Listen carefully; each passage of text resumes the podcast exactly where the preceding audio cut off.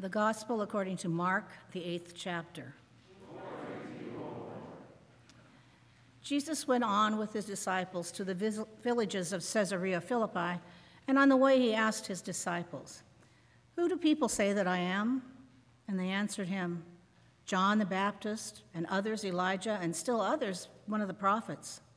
He asked them, But who do you say I am? Peter answered him, You are the Messiah.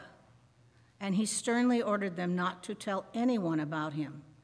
Then he began to preach them that the Son of Man must undergo great suffering and be rejected by the elders, the chief priests, and the scribes, and be killed, and after three days rise again. He said all this quite openly, and Peter took him aside and began to rebuke him. But turning and looking at his disciples, he rebuked Peter and said, Get behind me, Satan, for you are setting your mind not on divine things, but on human things. He called the crowd with his disciples and said to them, If any want to become my followers, let them deny themselves and take up their cross and follow me. For those who want to save their life will lose it, and those who lose their life for my sake and for the sake of the gospel will save it. For what will it profit them to gain the whole world and forfeit their life? Indeed, what can they give in return for their life? Those who are ashamed of me and of my words in this adulterous and sinful generation, of them the Son of Man will also be ashamed when he comes in the glory of his Father with the holy angels. The Gospel of the Lord.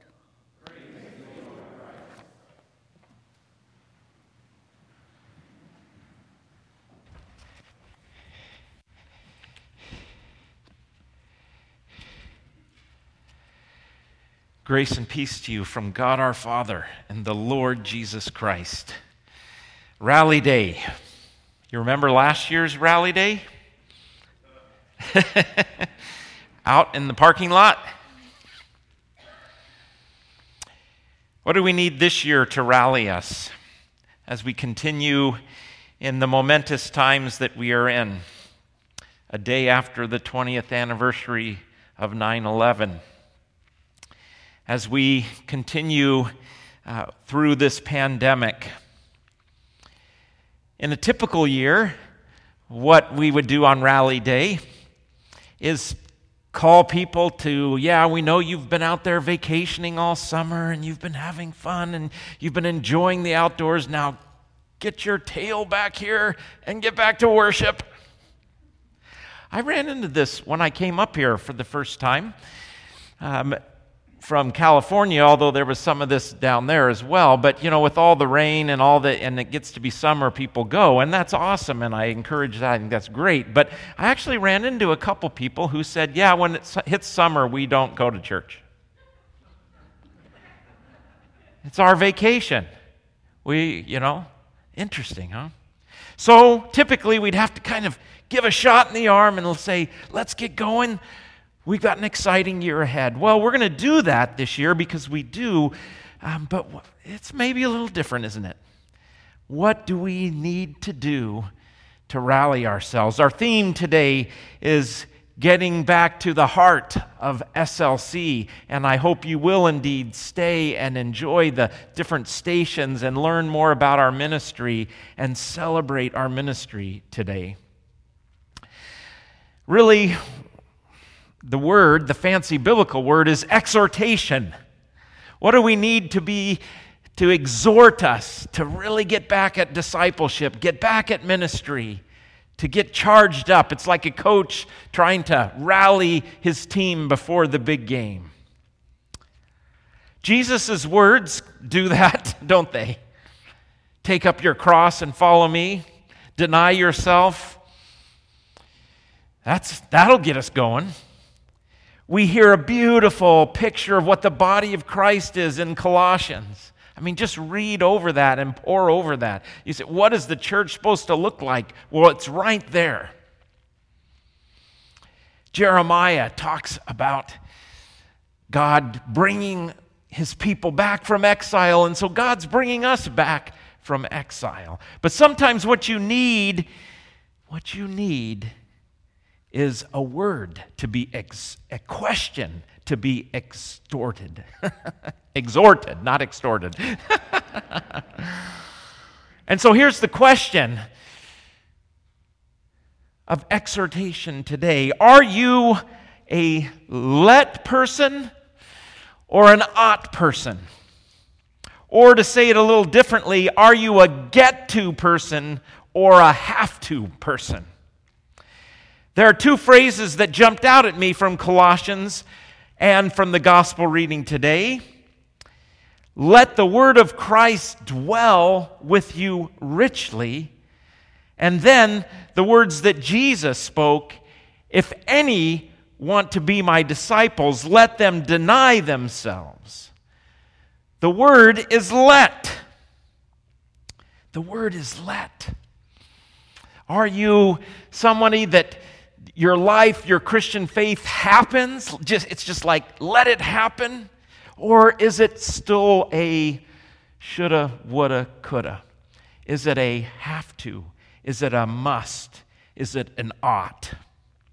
Now, I can always tell when somebody is more of a ought to person. They only come to church when they kind of have to. COVID has done an interesting number on those kinds of folks. Because they don't have to come anymore, because for many months, it was, we, we couldn't come. And so they got to, with all the rest of us, worship from home, which is great. And then we live now in this in between time where everybody has a different risk tolerance and hopefully everybody's vaccinated, but still COVID continues. And so everybody has to make their interesting decisions around worship and participation and community. And I, I'm not making judgments about that. Everybody does have their situations and everybody's different. So please hear that. But the question is with COVID, is there a want to worship or is it a have to? And when you have to do it and you're at home, and we've noticed this, our online viewing is not decreasing commensurately with the increase in in person worship.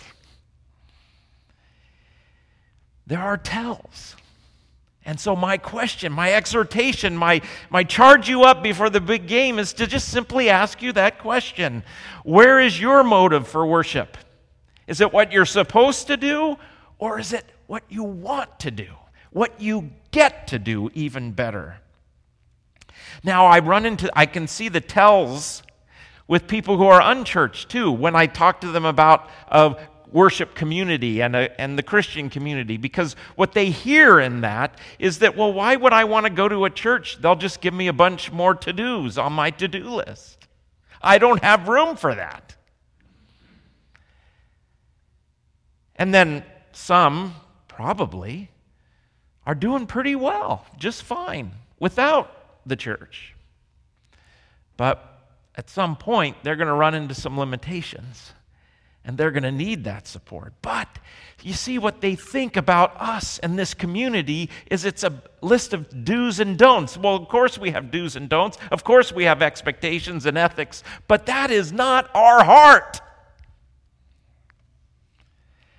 My question then, because in truth, we're all a little bit have to's, huh? We all have that duty part of us, and, and that's not all bad. We need that. We've got the old Adam and the old Eve, and the old Adam and old Eve needs some do's and don'ts and lists and, and pictures and things like we see in Paul. Need Jesus to come along and say, hey, if you want to follow me, we have that. But I, I, I want to be more of a get to and not a have to Christian. I want to be a get to Christian and not a have to Christian. And I want to know what makes the difference. How do we move from have to to get to? And note the words let the word of Christ dwell in you richly. If anyone wants to be my disciples, let them deny themselves. It does not say, and I checked every translation. I found one translation that says it differently, but every one says, let this happen. How do we let this happen? And move from being have to people to want to people, to get to people. Because that's real excitement. That's real life. So, how do we move from that? Well, let's start by thinking about what God has done and what is doing. That the word first is promise. It is Christ's death and resurrection. We start not with a book that gives us do's and don'ts, but with a book that brings us Christ, what he did for us on the cross. I mean, we've got the, the crown of thorns and the cross before us every Sunday in worship. Let's start. That's what the key is from moving to have to to get to, is starting with the word and with the promise, with, the, with what God has done for us. Let the word of Christ dwell with you richly, and then everything will flow. The difference, I think, is when you realize how important hearing the word is to your life of faith. It is so sad as a pastor how many people I run into that, that their, their Christian life is just a have to, a should. Mom and dad brought me, you know, and then they, te- then they bring their kids, which is great, but the kids grow up with just, oh, I was forced to go. I had to go. My goodness, did they ever get? Do you ever get that God, God's self, took on flesh and gave up his life to give you forgiveness and grace and mercy? I mean, that is what this is about. I mean, a child knowing that out there in the world they're measured, they're, they're calculated, you've got to do this, this, and this. To know as a child that God loves me and I'm in God's hands, and no matter how many rejections happen to me out there, that God will never forsake me. I mean, that's what we are about. That's what I want people to get. That's what I want you to get. That's why you ought to be here. That's why you get to be here. And when you start there, then it becomes wow, I get to do this? I get to come and worship and receive Christ and bread and wine? I get to come and rub shoulders with other sainted sinners? I mean, that is what it's about. And maybe that's still for you worshiping from home, and that's fine and that's great. Maybe it's here, I don't know. But what will really rally us is to remember where we start and what is at the real heart of our life. And then it just starts to happen. Let it flow out. How, what does that look like to be the church that we heard about in Colossians? Well, let me tell you about Jamie. Jamie had a tragic accident as a young girl, 10 years old. And she lost one of her hands. And she was so devastated by this and feeling, you know, at that stage in life, you know, what are my peers going to think about me? What are they, you know, and she just, she hated to go to school. She didn't go to school most of the time. And, and she kind of withdrew to herself and, and, and pulled back and pulled back and pulled back. Mom and dad worked with her gracefully as they could for year, for a long time, and finally they got her to the point where she said, "Yeah, I'll go back to Sunday school. I'll go back to our youth group." And so, mom went and made sure and talked to the Sunday school teacher, to the youth group leader of their Sunday morning get together with the kids, now, my daughter Jamie's coming back. I just want you to know that so you can be sensitive that she is really um, uncomfortable and really um, struggling. So, and, and he said, Oh, yeah, that's, you bet, you bet. And she talked to him a couple weeks before. And then, wouldn't you know it, the night before Sunday school, that Sunday school teacher got sick. A sub was called in and the Sunday school teacher forgot to tell the sub that Jamie was going to be there in her situation. So, at the conclusion of the lesson that day in their study, they this Sunday, the sub went back to the old thing about the church because the theme was about what are we as a church and, and how do we participate in community and, and so he he desperate looking for an analogy went back to the old here's the church. Here's the steeple. Open the door and see all the people. And he had all the kids do that. He didn't even notice, he didn't even see, but there was another boy there in that Sunday school class that saw Jamie. And when that Sunday school teacher said, Here's the church, here's the steeple, he walked over and he put his hand with hers. And they did that. Here's the church, here's the steeple, open the doors, and here's all the people. You see, when we start with promise, now we start looking around and we ask ourselves, who can I put my hand together with to be the body of Christ? Can I be that piece of the puzzle that's missing, that's needed?